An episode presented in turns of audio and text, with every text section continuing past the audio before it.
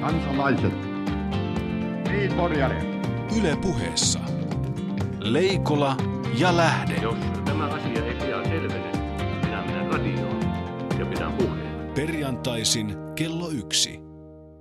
Silkkaa merirosvousta, sanon minä. Silkkaa merirosvousta, moinen. Oletko se nyt jotenkin tuolla Somalian rannikolla? En ole. Minä olen Espoon. Minä olen Espoonlahdella ja katselen. No mitä siellä näkyy? No siellä lahdella on se palaava öljylautta ja nyt se yksi kaveri hyppää sieltä. Sillä on kauhea laskuvarjo ja rahasäkit. Kauhea lasku? Joo, kova lasku tästä tulee meille ja rahasäkit on kainalossa ja en tiedä osuuko asfalttiin vai mihin, mutta erotan näitä nyt sitten. No sehän tavallaan on erotettu ja tavallaan siis kuitenkaan ei, koska tässähän on kyseessä eroprosessi. Eroprosessi, nimenomaan disconnecting people, kuten olemme kuulleet niin monen vuoden ajan. Ja sehän tiedettiin, että erot ei koskaan tule halvaksi. Mut mikä johtuu vain siitä, että halvan makeista ei edes Oulussa käyttää ihan muita raaka-aineita. Markus, sulla on pointti, sulla on makea pointti. Oikeasti siis tämä öljylautalle pyrkiminen, niin siitä saattaa saada tuomion. Mutta sitten sieltä öljylautalta, kun lähtee livohkaan kesken annetun tehtävän, niin lyö massit kainaloon. Minä en ymmärrä ollenkaan. Joo, lähtee kesken annetun tehtävän livohkaan, siis tässähän yhtiön arvo nousi, ei menty konkurssiin, se on nyt iskussa ja siellä on terve liiketoiminta jäljellä. Mikä tässä on niin kamalaa? No yleinen mielipide on päättänyt. Mutta mehän lähdemme siitä, että me olemme täällä verorahoilla aina eri mieltä kuin Suomen kanssa, eikö se ole meidän tehtävä? No se on totta ja se on muuten hyvä. Tämän päivän aiheenakin on olla ihan eri mieltä kuin Suomen kansan enemmistö, mutta mennään siihen hieman myöhemmin. Mä olisin tästä Elopista vielä halunnut sanoa niin kuin yhden asian suomalaisen yhteiskunnan kannalta. Nyt kun olemme nillittäneet joukolla kaikissa mahdollisissa sellaisessakin sosiaalisen median välineissä, joita ei ole edes keksitty vielä, niin tästä 18 miljoonasta, niin Risto Siilasmaa kehui tuossa alkuviikosta sitä, että 70% tästä maksaa Microsoft. Että kuinka hyvin tehty. Jos nyt oikein ymmärsin, niin se varmaan tarkoittaa saman kuin, että se 70% tulee tähän 18 miljoonan päälle.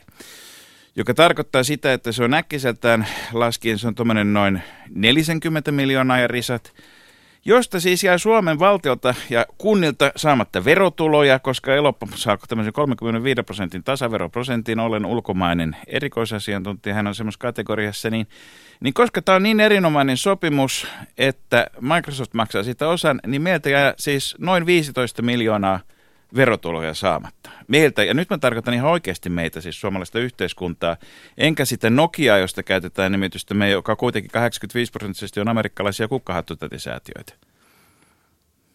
Että onko tämä nyt sitten niin yhteiskunnan kannalta, mä olen sitä mieltä, että Elop saa liian vähän. Jos Elop olisi saanut enemmän, niin se olisi ollut kukkahattutädeltä pois ja suomalaisilta veronmaksajilta vastaava säästö.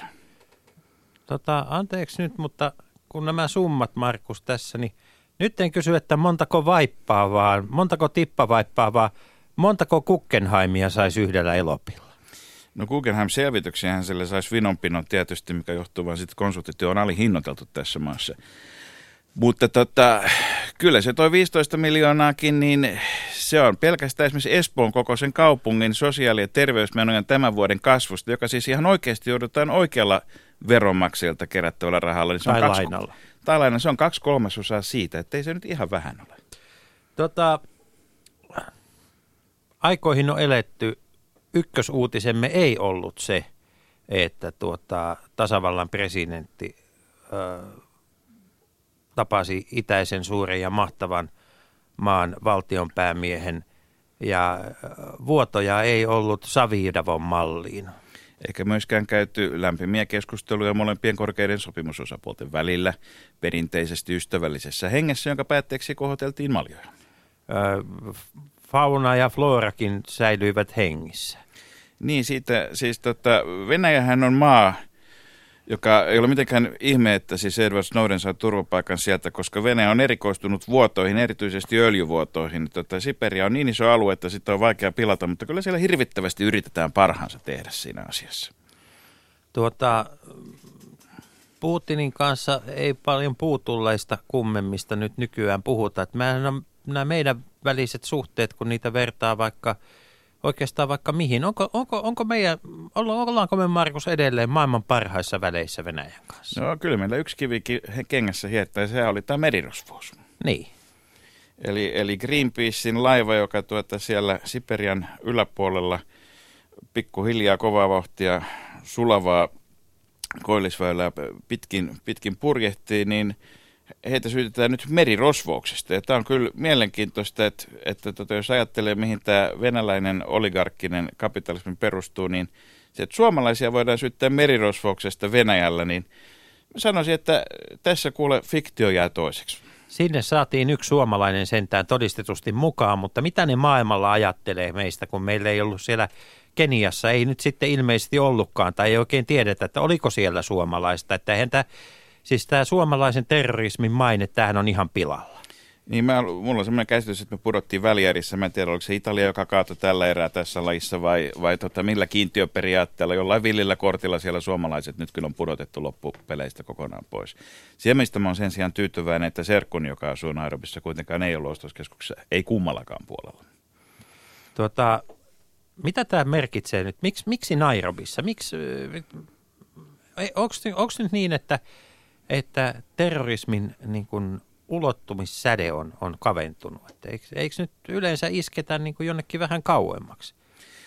Tai isketään lähemmäksi mediaa niin. Yleensä sinne. Fleet Streethän on kaikkein paras paikka tässä mielessä, tai Wall Street, niin Kyllä tästä varmaan voi tehdä sellaisen johtopäätöksen, että eurooppalainen ja amerikkalainen terrorismin torjunta on onnistunut. Siis terrorihan tulee käsitteenä, tarkoittaa sama kuin tarkoitus on pelotella.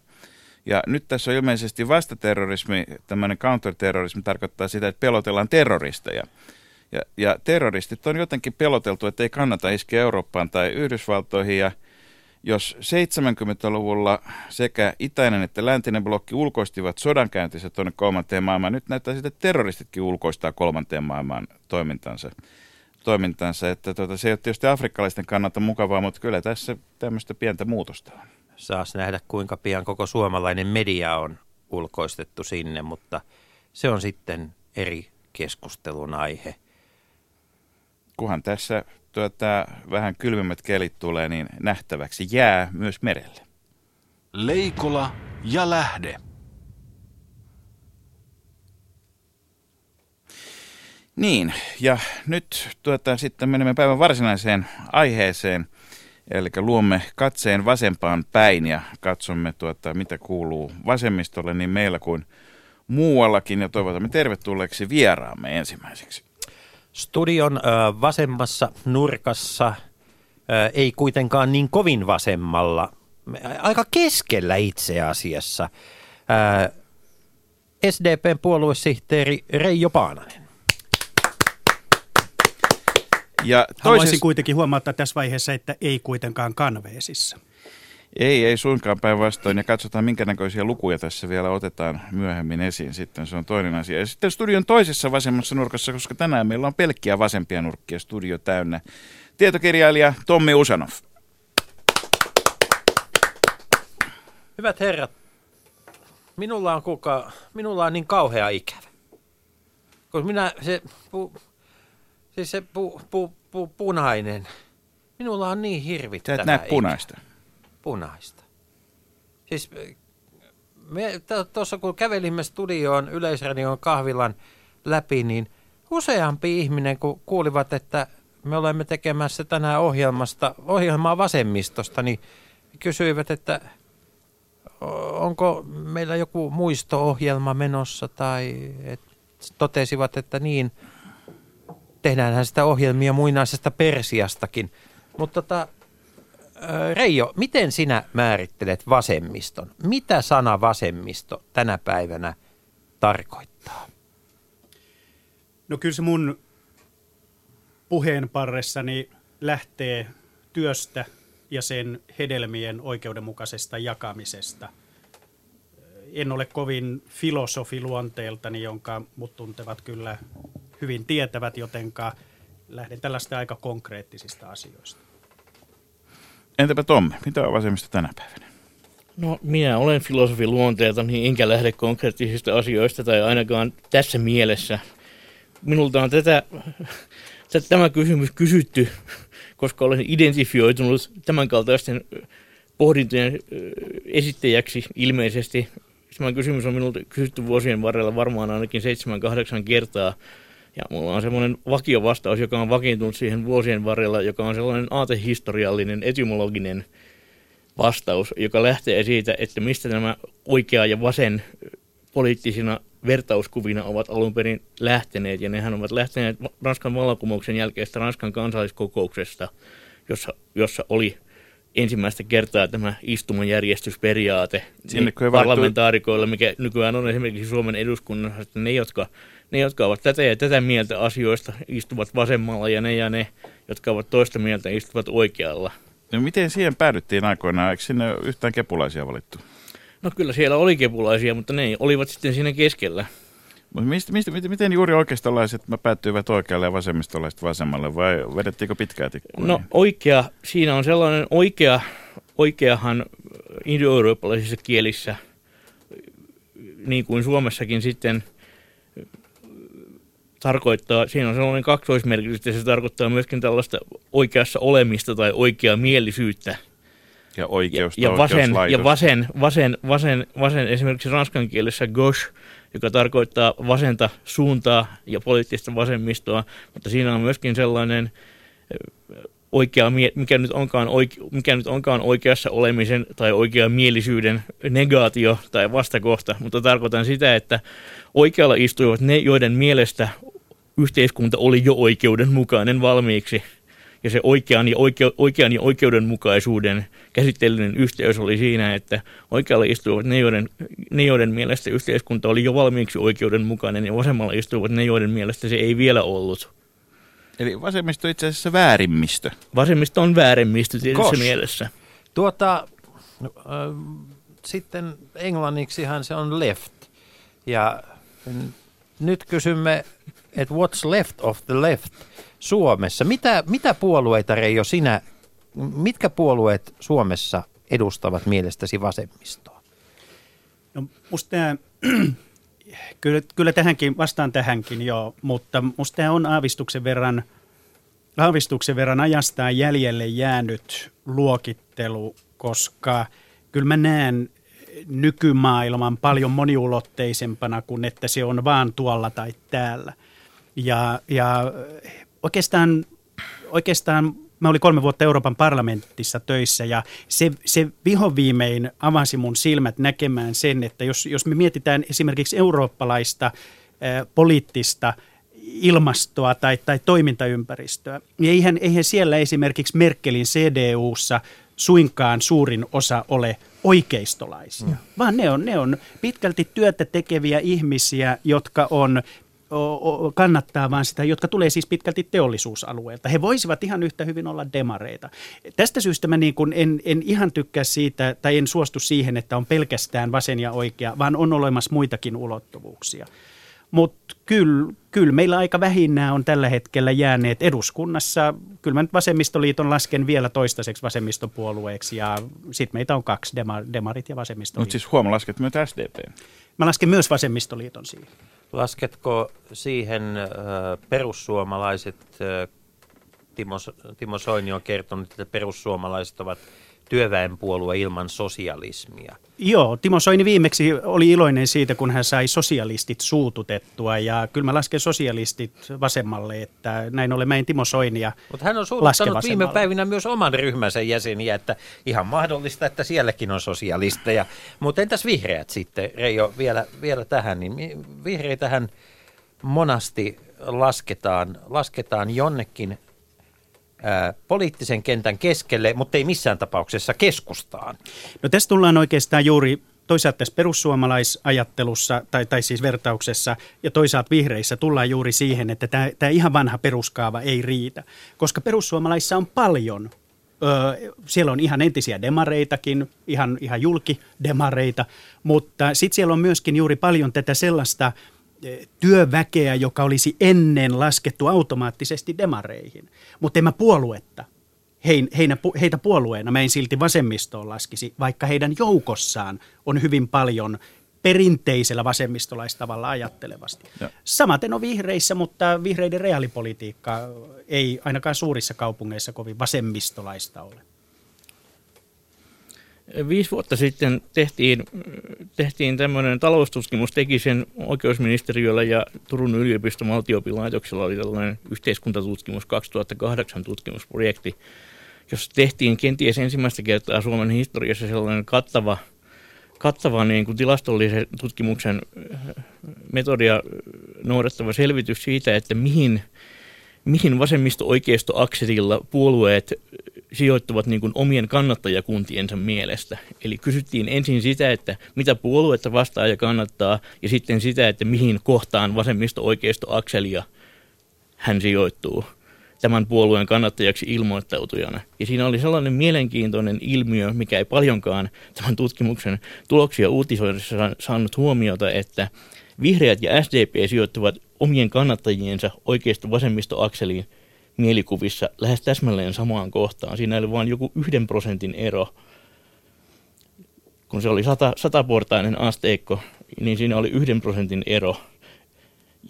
Ja molemmat olivat siinä keskustasta selvästi vasemmalle, mutta kuitenkin ne olivat ne toiseksi ja kolmanneksi vasemmistolaisin puolue, kun vasemmistoliitto sitten omien kannattajiensa mielestä oli sitten se vasemmistolaisin.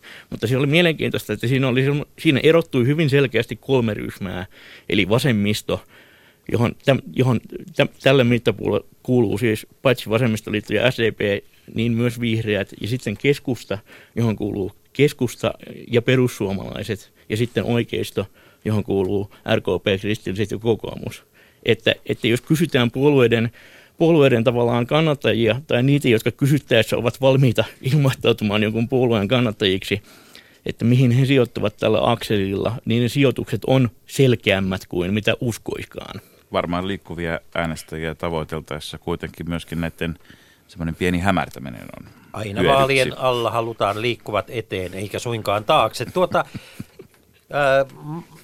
Tällä viikolla elinkeinoelämän valtuuskunnan Evan politiikan sekahaku-niminen raportti etsi sekin hieman rajoja sille, että millaisena suomalaiset puolueet näkevät. Seuraava tulkinta, gourmet-henkinen tulkinta on allekirjoittaneen. Reijo, SDP sai tässä selvityksessä, joka pohjautuu siis Evan arvo- ja asennetutkimukseen, jota on tehty vuodesta 1984, siihen ja sitten haastateltujen ilmoittamiin äänestysaikomuksiin, niin SDP mainitaan kaikkein vähiten omaleimaisimman puolueena. Onko SDP:stä tullut suomalaisen politiikan edam?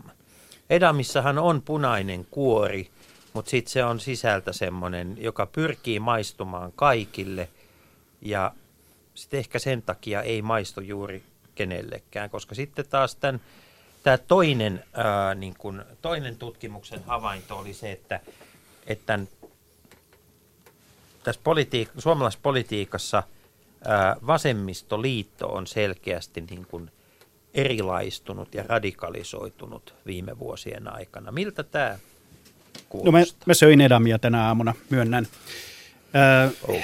Tämän voi ajatella myöskin niin päin, että kun joskus aiemmin sanottiin, että kaikissa meissä asuu pieni demari, niin nyt tämä sekahaku kuvaa sitä hyvin, ja edellinen määritteesi kuvasi sitä myöskin oikein hyvin. Kaikki puolueet on halunneet tulla siihen demareiden aatekentälle. Oletteko te niin kuin Marimekko, että kaikki kopioi teitä ja sitten teidän? No mä en vaikka en olekaan osakkeenomistaja, niin uskalla ottaa kantaa Marimekon plagiointisyytökseen. Mutta siis demareiden tekijänoikeus on kyllä huonosti suojattu. Se on juuri näin, mutta toisaalta tätä me ollaan aina haluttukin. Herran tähden. Ei, mehän ollaan haluttu tehdä tämä maa paremmaksi ja tämä maailma paremmaksi. Nyt jos kaikki vannoo sen nimiin, että näin se pitikin rakentaa, myös siis ne, jotka vastusti esimerkiksi peruskoulua tai lastenhoitoa, nehän huutaa nykyään, että jees, tämä on oikein hyvä. Hetkinen. Ei ihan kaikki, keskusta ei vieläkään huuda. Ylös nyt kaikki, jotka on sitä mieltä, että Suomi on demari onnella. Onko, Reijon käsi nousee, mutta ei tuolla ihan... Puoliväliin ei se ihan valmis vielä. Kadulla mutta, oli... Mutta ei tämä väite voi olla vaan niin, että sen takia, että meidän ajatukset kelpaa kaikille, me ollaan huonoja. Mä oon käsittänyt, että me ollaan silloin helkati hyviä. Mutta teistähän tulee säilyttäjiä. Reijo, nyt mun on pakko kysyä, että missä on ne seuraavat uudet, isot avaukset, ajatukset, suomalainen politiikka tuntuu aika heikosti tällä hetkellä tuottavan tämmöisiä niin kuin äitiyspakkaus tai niin kuin sosiaalisia innovaatioita. Et nythän tuntuu, että kaikki on sen yhden ison aladobin päällä, vähän hytkyy ja sanoo, että ei kosketa tähän meidän aladobiin. Ja se on semmoista, niin kuin liike on semmoista paikallaan väreilyä. No meillä puheenjohtaja Juttahan tiesi hyvin tarkkaan, kun hän alkusyksystä tai sanotaan vielä loppukesästä, mä oon optimisti ihminen, sanoi, että nyt me tarvitaan aidosti toimenpiteitä näissä rakenneasioissa. Ja sehän on juuri sen alatoobin joko perusteiden vahvistamista tai sitten sen katsomista, että mitkä osat siitä pysyy paikallaan niin, että se ei hyllytä meitä sinne sisälleen hukkaan. Kyllä se on aika suuria avauksia on tehty siinä. Mä kysyisin tässäkin toisinpäin, miksei keneltäkään muulta kysytä avauksia kuin sosiaalidemokraateilta. Kyllä, me ollaan ainoat, joita kysytään ja sen jälkeen kaikki on haukkana kimpussa. Kyllä, niitä kysytään. Me kysymme avauksia kaikilta suomalaisilta puolueilta ja niitä puoluejohto on aina tervetullut tähän ohjelmaan tekemään uusia avauksia. Ja eiköhän ole myöskin niin, että kun jokaisen puolueen puoluesihteeriä haastatellaan tässä samassa studiossa, niin jokaisen puolueen puoluesihteeri sanoo tämän saman, että aina vain meitä vaaditaan vastuuseen, tosin, ja meiltä vaaditaan enemmän kuin muilta. Sitä vartenhan me saadaan radioaikaa. Katso hyvinvointiyhteiskunnan tekoja, niin enemmänhän siellä on sulkemisia kuin avauksia, jos puhutaan terveyskeskuksista, kyläkouluista, muista näistä ja kyllä se nyt jotenkin, Reijo, eikö nyt täydy myöntää, että kyllähän niin peruskorjaajan duuni on eri asia kuin uudisrakennusten tekijän duuni. Et uudisrakennuksissa on, jos niin wow-arkkitehtuuri ajattelee ja ajattelee, miten maailma menee eteenpäin, niin joo, ihan varmasti 50 vuoden välein on niin syytä vaihtaa putket ja röörit. Mutta ei sillä nyt varsinaisesti kansanvillitsijäksi vielä pääse. Joo, ja tämä onkin erinomaisen hyvä pointti, koska meillä on tässä maassa ihmisiä, jotka on sitä mieltä, että jos heidän edustamansa liike voittaa, niin seuraavana maanantaina me synnytään kaikki uudelleen innovatiivisiksi, korkeakoulutetuiksi innovaattoreiksi. Oletko säkin lukenut Himasen kirjan? Ja tässä on vaan se juttu, että jos ei kukaan pidä siitä putkistosta huolta, eli siitä ihmisryhmästä, joka ei tajuakaan, että heidän piti nyt saada reinkarnaatio ja syntyä korkeakoulutetuksi innovaattoriksi, joilla ehkä on ammatillinen tutkinto tai ei edes sitä, niin kyllä mä mieluusti pidän niistäkin ihmisistä huolta. Silläkin uhalla, että syytetään säilyttäjäksi tai syytetään vaan peruskorjaajaksi. Ei, se on syytös, se on toteamus. Okei, sitten mä otan sen kehu vastaan oikein mielelläni. Hyvät ystävät, olemme tänään etsimässä leftovers siitä, mitä vasemmisto joskus oli ja pohtimassa, että saammeko tähteistä tai jotain muuta tähteellistä uutta pöytään suomalaiseen politiikkaan. Leikolan ja Lähteen vieraina Reijo Paananen ja Tommi Uschanov. Leikola ja Lähde. Yle Puhe. Vasemmisto, yksi semmoinen eurooppalainen merkittävä ja oikeastaan kansainvälinen merkittävä piirre on ollut internationalismi, usko kansainvälisyyteen. Ja työväestön solidaarisuuteen valtionrajojen yli.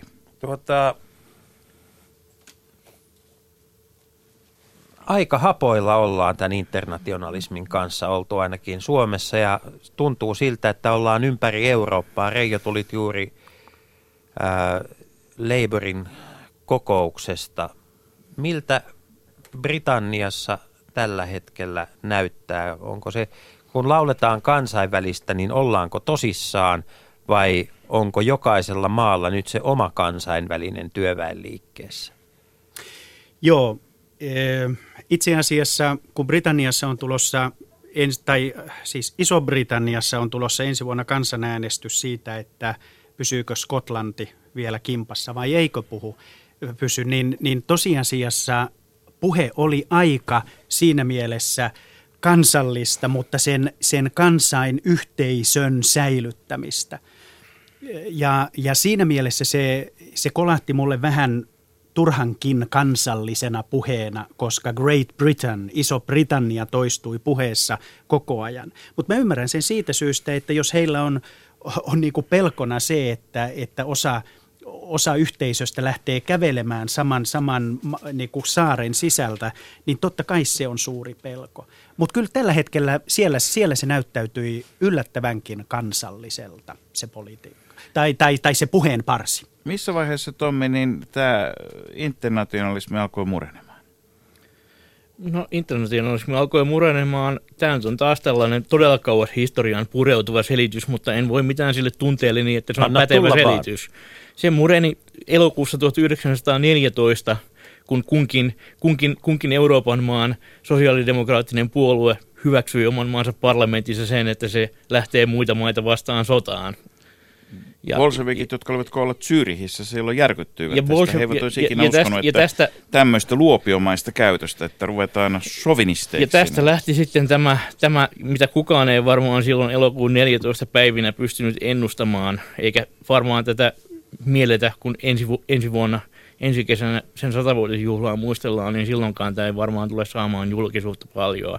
Että siitä lähti koko tämä bolshevikkien ja sosiaalidemokraattien repeämä, joka oli yksi viimeisen 100 vuoden suurimpia historiallisia tragedioita koko maapallon tasolla. Mutta siis viimeiset 100 vuotta niin kun tätä kansainvälistä on hoilattu vähän niin kuin feikkimielelläkö? Välillä on ihan tankin säästykselläkin hoilattu.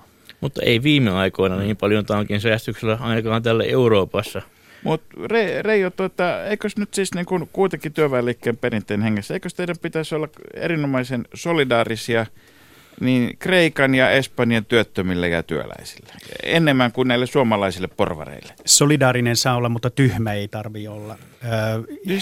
Suomen porvari on lähempänä työväenliikkeen sydäntä, niinkö? Mä esimerkiksi kannatan eurooppalaisia niin sanottuja eurobondeja. Siinä ajatuksessa, joka vielä 3 vuotta sitten oli keskustelussa, eli että voidaan yhteisvastuullisilla velkakirjoilla hankkia rahaa yhteisen politiikan kehittämiseen. Tässä vaiheessa esimerkiksi se olisi nuorisotyöttömyys. Ei nuorisotyöttömyyden kehittämiseen, vaan nuorisotyöllisyyden kehittämiseen. Koska me tiedetään tällä hetkellä, että kun Kreikassa tai Espanjassa yli puolet nuorista on työttömänä, ne maat eivät kykene 10-15 vuoteen sitä nuorisojengiä työllistämään. Tällaisiin tarkoituksiin me voitaisiin käyttää yhteisvastuullista rahaa, mutta ei suinkaan niin, että me lähdetään sinne kilvan pelastamaan paikallisia sijoittajia. Se olisi tyhmyyttä. Tässä musta kulkee se solidaarisuuden ja tyhmyyden raja. Meillä on tulossa ensi vuonna Euroopan parlamentin vaalit ja nyt se, mitä tässä kuvasit,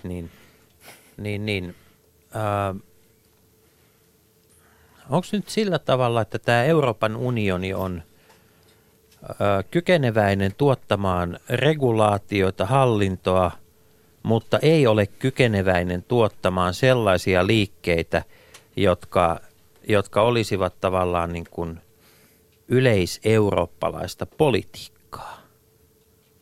Eikö se ole jännä, että ennen vuotta 1999, jolloin siis paitsi Euroopassa oli jossain vaiheessa EU-jäsenmaista enemmistössäkin demarit hallituksessa, komission puheenjohtaja oli demari, parlamentin enemmistö oli demareilla, silloin tehtiin nämä uudistukset, silloin ajateltiin eteenpäin, silloin mietittiin euroa, silloin tehtiin tehtiin niin kuin koko tämä eurooppalaisen politiikan ydin. Yritätkö varmistaa teidän kannatuksen sanomalla, että euro on demarien keksintö? Sekin lanseerattiin silloin. 99 tuli porvarit enemmistöksi. Ensiksi niin kuin jäsenmaissa pikkuhiljaa, sitten Euroopan parlamentissa. Ja nyt ne samat porvarit huuttaa, että he on 15 vuotta tehnyt liikaa regulaatiota. Mitä ihmettä varten ne teki sen? Ja mikä ihme nyt niin kuin pelastaa siihen, että he saavat tulla huutamaan sillä, että me olemme tehneet liikaa regulaatiota. Anteeksi, Euroopan unioni on tehnyt liikaa regulaatiota. He unohtavat sanoa sen me. Yhden regulaatiohan on toisen vapaus aina, jos mietitään markkinoiden laajentamista. Tommi, mihin vasemmistolaisuus tänä päivänä Euroopassa, siis se energia, joka aikaisemmin suuntautui vasemmistopuolueisiin, niin mihin se suuntautuu tällä hetkellä? Onko niin, kun joskus näyttää siltä, että vasemmistolaiset aatteet, näkemykset sinällään voivat hyvin, mutta vasemmistolaiset puolueet eivät pysty niitä... Tai instituutiot, kuten ammattiyhdistys. Ottamaan enää niistä niin kuin uusiutuvista ajatuksista ja aatteista kiinni. Kysymys oli aavistuksen johdattu. Ei se energia suuntaudu välttämättä yhtään mihinkään. Että makaako se kalliossa downshiftaamassa? Minä luulen, että se makaa niin kuin... Onko se somessa? No on se somessa, mutta se on niin vähän energiaa vaativa kulttuurin muoto, että ei se kaikki mikä aikaisemmin meni vasemmistopuolueeseen, ei mene sinne, vaan kyllä mä luulen, että se makaa tuolla sosiaalisessa kallioperässä pitkälti hyödyntämättä. Reijo, saanko me kommentoida tätä samaa, koska mun arvion mukaan kyllä se energia on olemassa. Osittain se kulkee somenkin puolella, mutta tässä mä nyt käännän katsetta itseenpäin ja sanon, että eihän nykyvasemmisto, tai puhutaan nyt demareista, jonka mä tunnen paremmin, eihän me nyt olla toiminnallisesti seksikkäitä. Meistä aika moni vieläkin haluaa käydä niitä kunnallispoliittisia asioita läpi kokouksessa. Ja se on helkasen hyvä, että ihmiset jaksaa tehdä sitä. Mut jokuhan meitä on niissä paljon, kokouksissa kuitenkin aina istuu päättämässä. Mutta sitten meitä on paljon, jotka eivät halua pohtia kunnallispolitiikan syvintä olemusta kokouksissa, vaan haluavat tehdä, olla toiminnallisesti mukana tai pohtia vaikkapa koulutuspolitiikkaa. Ja tässä me ollaan epäonnistuttu aika surkiasti antamaan tilaa tällaiselle toiminnalle. Hetkinen, onko meillä nyt käynyt niin, että kun me on niin rakennettu tällaista oikeusvaltiota ja järjestäytynyttä yhteiskuntaa, jossa kaikki istuu ja asettuu struktuureihin ja on korporaatiot ja muut, jota kautta asiat menee, ja joka on tietysti vähän tylsää, mutta jossa toisaalta pelisäännöt on myöskin yhteisesti sovittu ja sitä kautta ikään kuin kaikille, jos ei nyt reilut, mutta ainakin samat. Onko meillä käymässä sillä lailla, että tähän rinnalle on syntymässä sitten entistä enemmän sellaisia toimintamuotoja, joilla on olemassa ihan hyvä vanhanaikainen poliittinen termi nimeltä anarkia? Ravintolapäivistä alkaen. No ei mä nyt niitä pitäisi kovin anarkistisina. Mä pitäisin niitä enemmänkin aktivistisina. Siis jokaisen on saatava tehdä mitä itse haluaa, missä haluaa, kenen kanssa haluaa, milloin pistää vaan. Pistää rantasauna pystyy mihin ja haluaa. Ja lautakunnat on tylsiä, pöytäkirjat on perseestä, komiteat on ihan sieltä itsestään. Siis onko tämä se, missä me menemme tällä hetkellä ja jossa niin kuin, josta on todella mahdotonta sitten vaikea löytää, että missä se vasemmisto siellä silloin on. Onko tämä tämän hetken yhteiskunnan tila ja kuva? No se anarkia on Suomen kaltaisessa pohjoisessa luterilaisessa maassa kuitenkin niin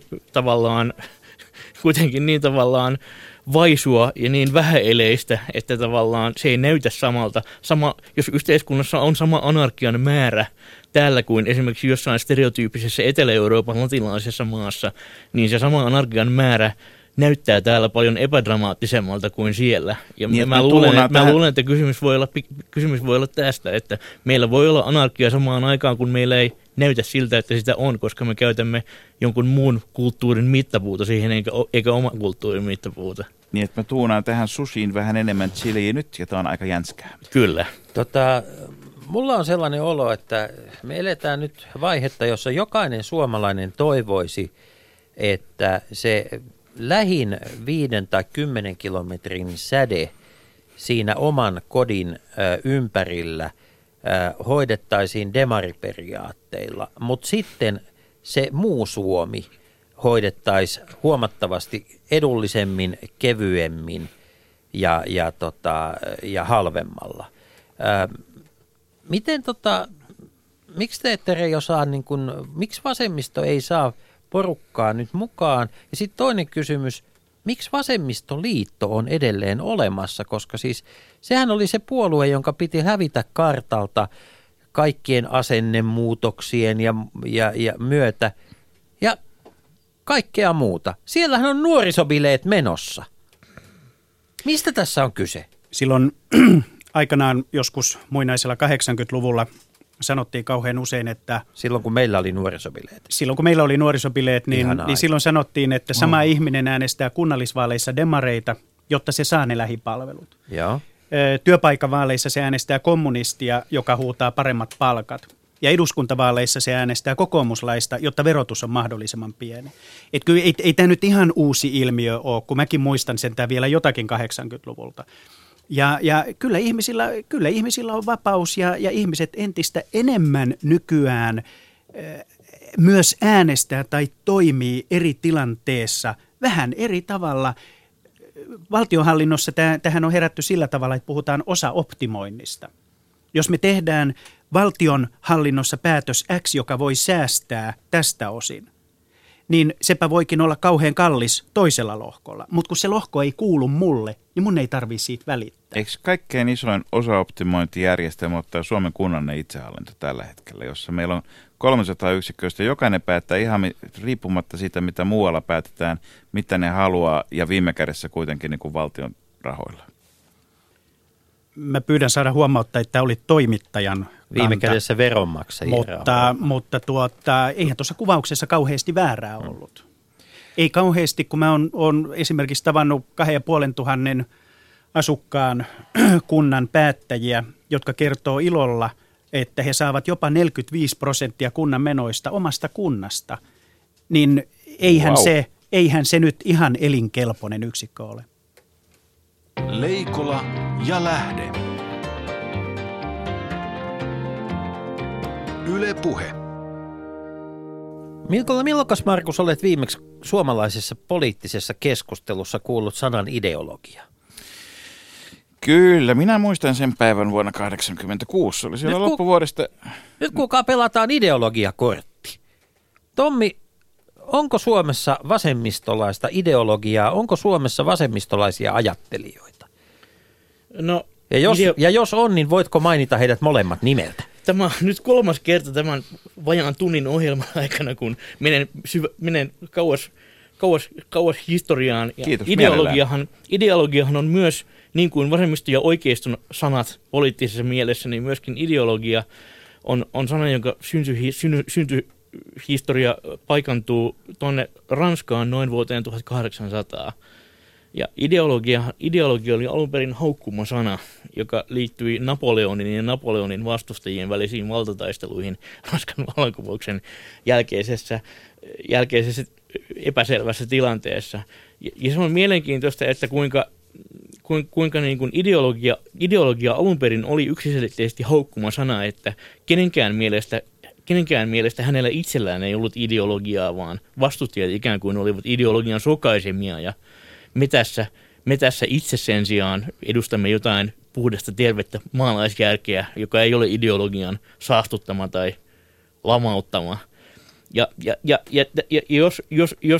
jos pidetään kiinni niin kuin tästä määritelmästä, niin silloin tietysti, jos vasemmiston asia on itselle tärkeää, niin pitää toivoa, että ideologia on mahdollisimman vähän, koska jos se tarkoittaa tällaista tavallaan ajatuskuviota, johon kaikki työnnetään sisään ideaalia, katsomatta, että mahtuuko se siihen sisään vai ei, tämmöistä muottia, johon kaikki pakotetaan, niin silloin, mikä on tietysti myöhemminkin ollut yksi sen päämerkityssisältö,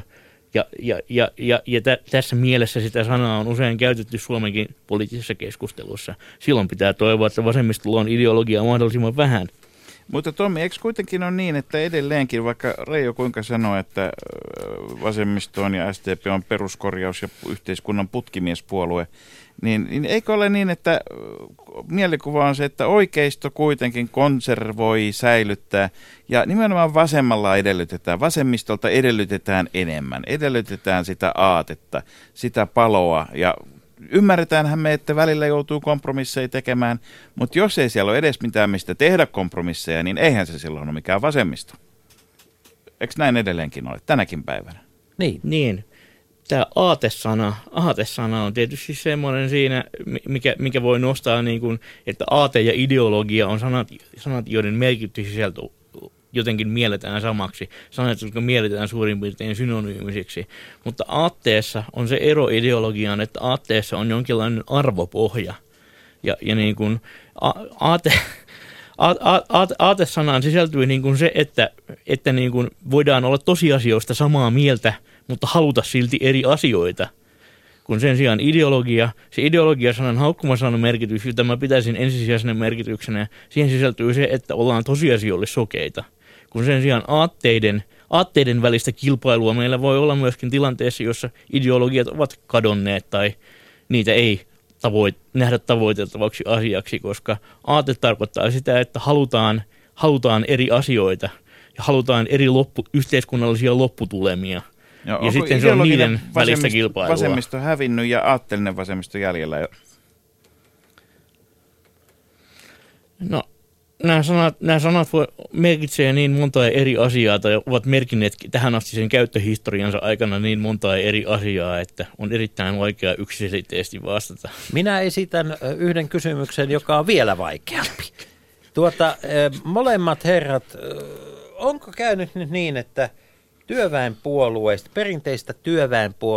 perinteisestä työväestä on tullut Suomessa moraalisia konservatiiveja? Onko vasemmisto kangistunut, kalkkeutunut, ahdistunut pelon kautta maailmaa ja tulevaisuutta ajatteleva suuri joukko, jossa on sitten vähän tennarihippejä ympärillä? En mä tunnista. Mä oon nyt puoluesihteerinä tai ensimmäisen vuoden aikana, siihen asti mä jaksoin laskea. Mä kävin 193 tilaisuudessa ja tästä on siis kokoukset pois. Ja en mä tunnista sieltä tällaista ahdistuneisuuden mielikuvaa. Tähän työväkeen, johon sä viittasit. Musta se on aina ollut tietyllä tavalla konservatiivista, koska se on porukkaa, joka käy töissä, maksaa veronsa, kouluttaa lapsensa, pitää pihansa puhtaana. Sehän on tietynlaista sellaista konservatismia. Ne ei ole ensimmäiseksi barrikaadilla tekemässä vallankumousta, mutta ei ne ole ensimmäiseksi myöskään ostamassa uusinta iPhone 5S, se nyt oli se uusi vai mikä ihmeversio.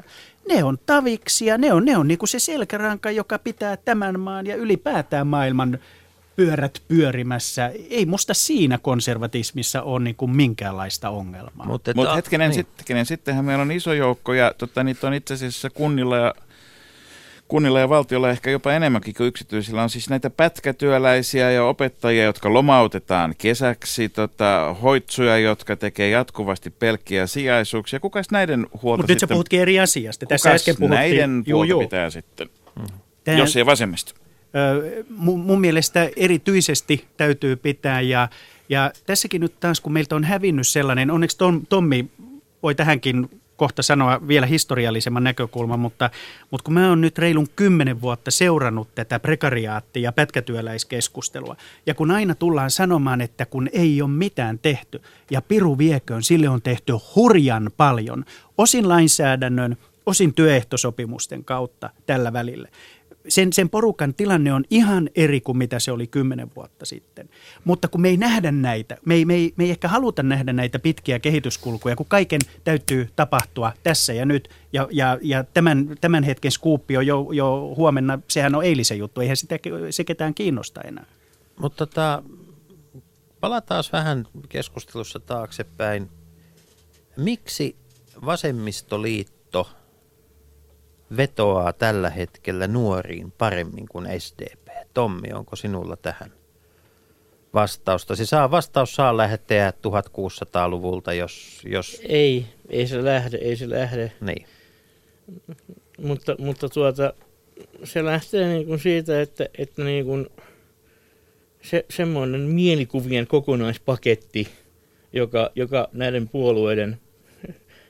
puolueiden nimien ympärillä niin, on niin, että kun sen puolueen nimen lukee jostain tekstistä tai kuulee sen lausuttuna, niin tulee erilainen päänsisäinen mielikuva. Ja tässä ei tarkoiteta sitä, että onko joku mielikuva totuudenmukaisempi kuin toista puoluetta koskeva toisenlainen mielikuva, vaan sitä, että tavallaan kysymys on jossain mielessä täysin irrationaalisista, stereotyyppisistä ajattelumalleista, jotka nyt on ihmislajille muutenkin luonteenomaisia.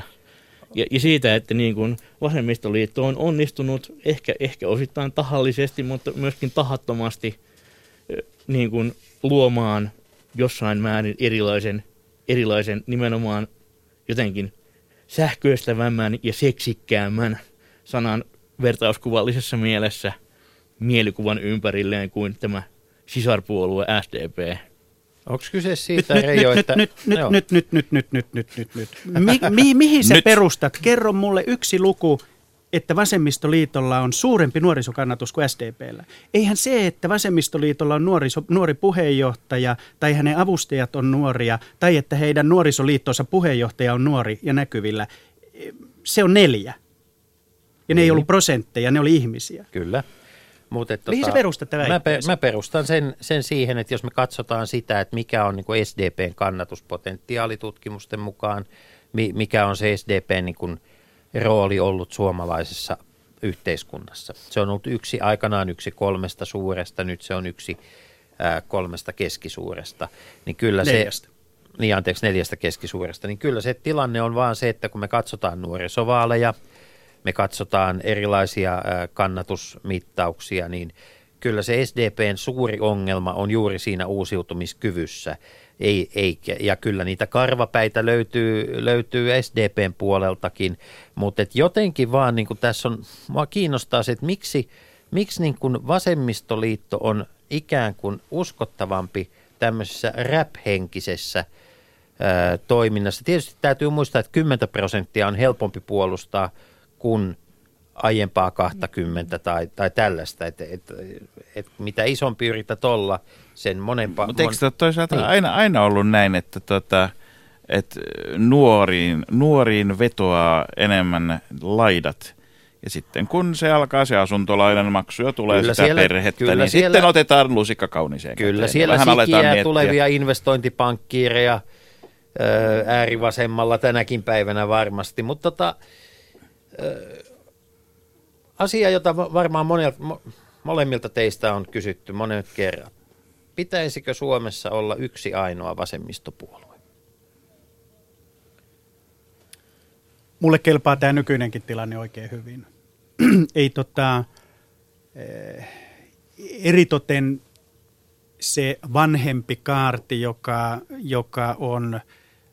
Käytetään nyt vanhakantaista sanaa, kun ne on taistelleet työpaikoilla tai puolueosastoissaan sen, että onko se, jos mä menen tähän Tommin ajattelumaailmaan, onko se ideologia vai aate, joka voittaa. Ei heidän ole kovin helppo mennä samaan puolueeseen, eikä ole tarviskaan, jos ei sellaista niin kuin ajatella.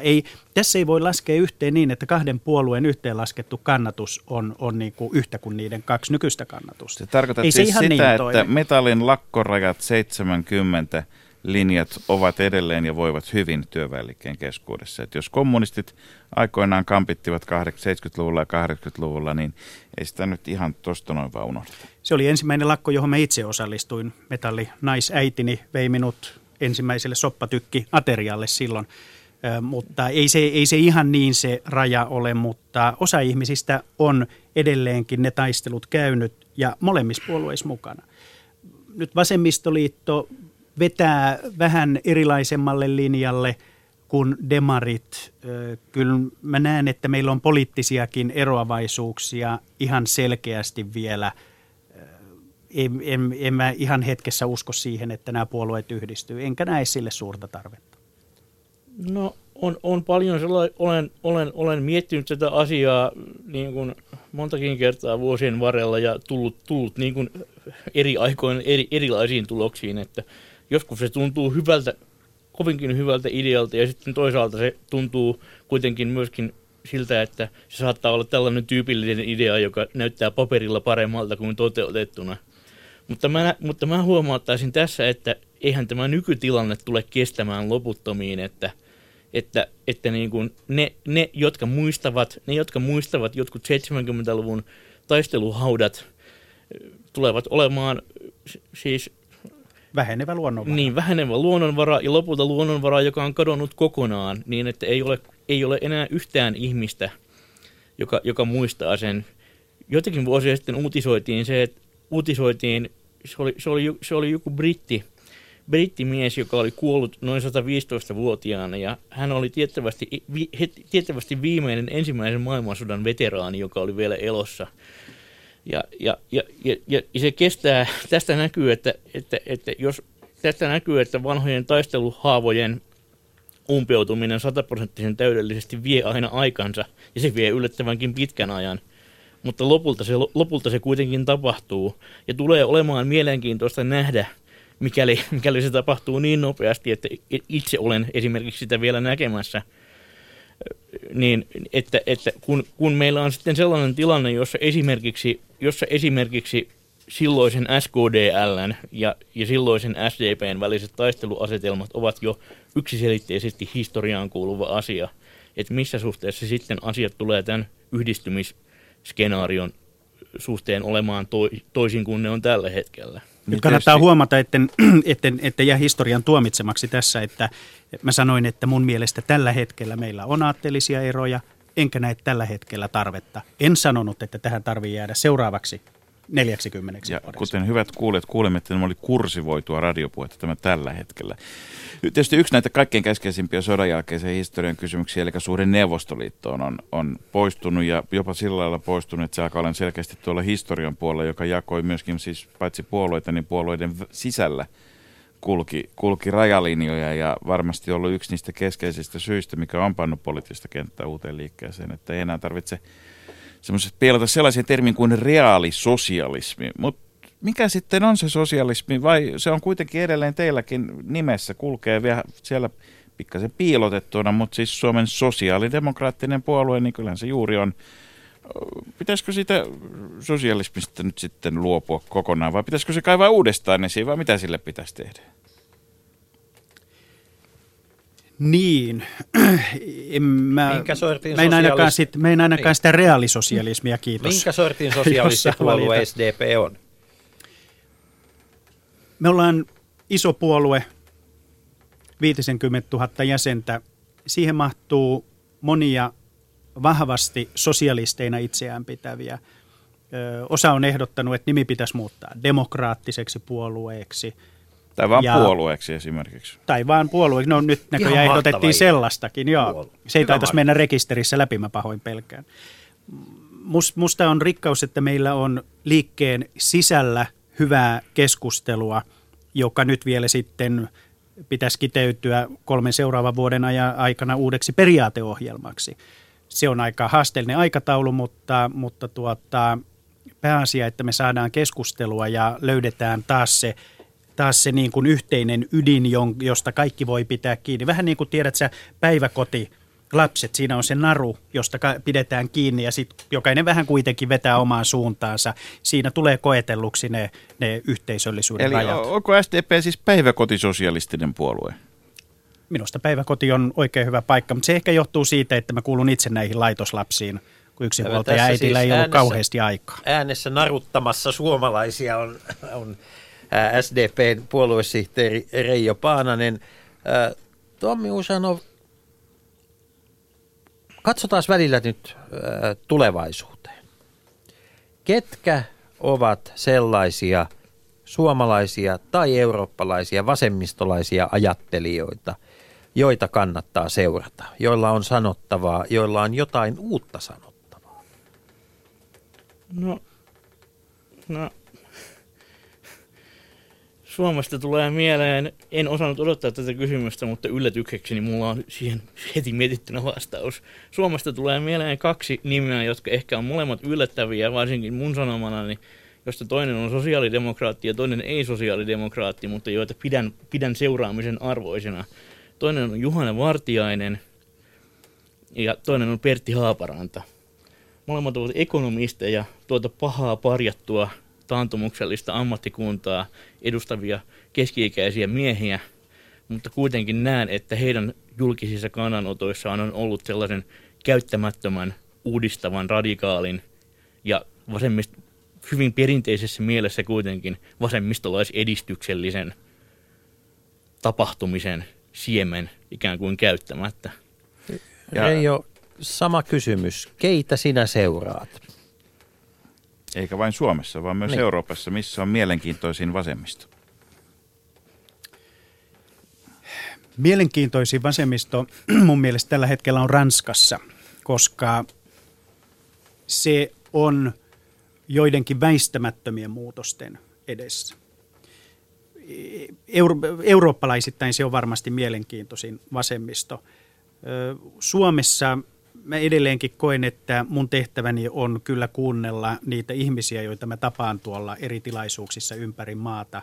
Mutta nyt et vastaa kysymykseen. Kyllä mä vastaan. Ne on hyvin mielenkiintoisia ihmisiä. Kuka on demarien pääideologi? Ne on hyvin arvokkaita mielipiteitä, mitä sieltä kentältä tulee. Onko demareilla kansalaispalautetta. Ketkä ovat penaalin terävimpiä kyniä suomalaisessa vasemmistossa tänä päivänä? Kyllä mä en lähde tähän luokitteluun mukaan. Teit sen helpoksi, kun annoit tuon vertausmahdollisuuden, että penaalin terävimmät kynät. Niin. Mä lähden siitä, että kynät teroitetaan ja yhdessä niillä piirretään hyvää jälkeä. Me toki toivomme tässä, että pystymme aina antamaan kuulijoille vinkkejä myös yksilöistä, joita seurata, mutta tässä taisi nyt semmoinen vasemmiston kollektivismi kaikua tässä Paanasen vastauksessa. Hyvä on, kannattaa seurata Kalevi Sorsa-säätiön tuotantoa. Sieltä löytyy erittäin hyvää ajattelua.